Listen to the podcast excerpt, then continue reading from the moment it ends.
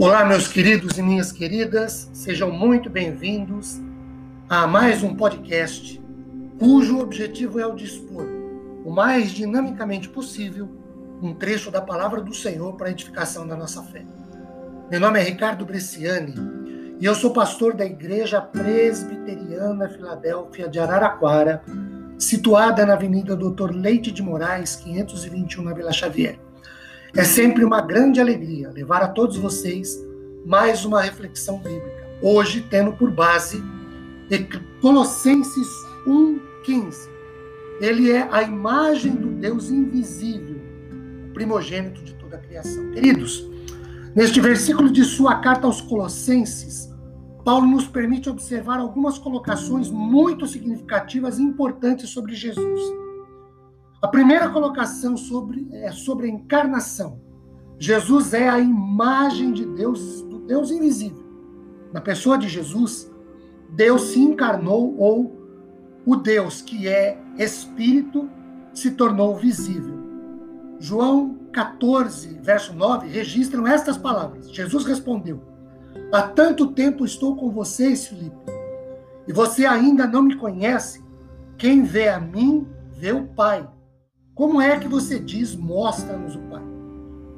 O uso do termo imagem, do grego eikon, envolve semelhança, homoioses no grego, mas semelhança não envolve imagem.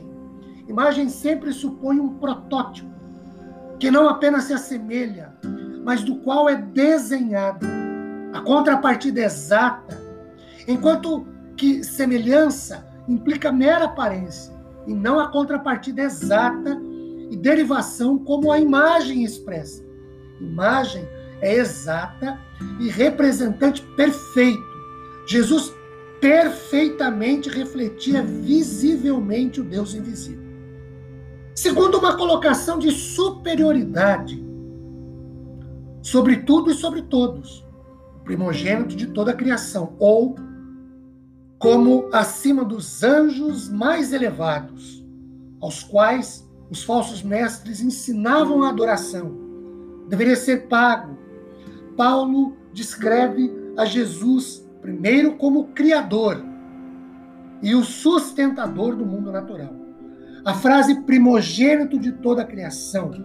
O primogênito aqui significa, segundo o credo de Niceia, de da Bitínia, atual Iznik, Turquia, em 325 a.C., gerado de seu pai antes de todos os mundos. Não é uma questão de tempo, mas de lugar. Ou Jesus não é e não foi o primeiro a ser criado. Jamais poderia o ser, uma vez que ele é o próprio Criador de todas as coisas. O fato de ser o primogênito significa apenas que ele é o primeiro em importância do primeiro escalão.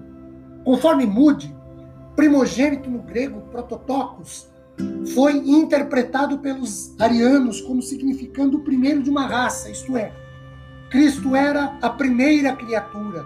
Primogênito de toda a criação significa anterior a toda a criação. Jesus não é um ser criado, ele é o Deus eterno criador. A palavra pode ter este significado, mas tal tradução não é consistente com o tema de Paulo, que aqui destaca a prioridade messiânica e primazia de Cristo.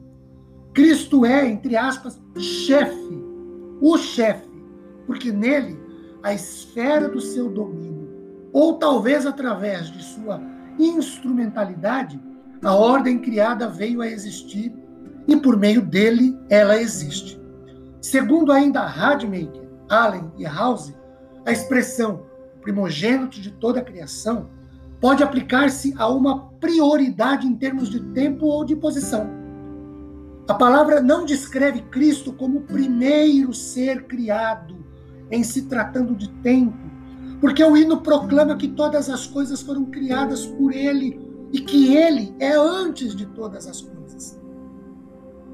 Jesus é o eterno, que existia antes de toda a criação. A ideia de primogênito na cultura hebraica não exigia que o filho tivesse sido o primeiro a nascer. Esse não era o caso de Isaac ou de Jacó. mas eles eram os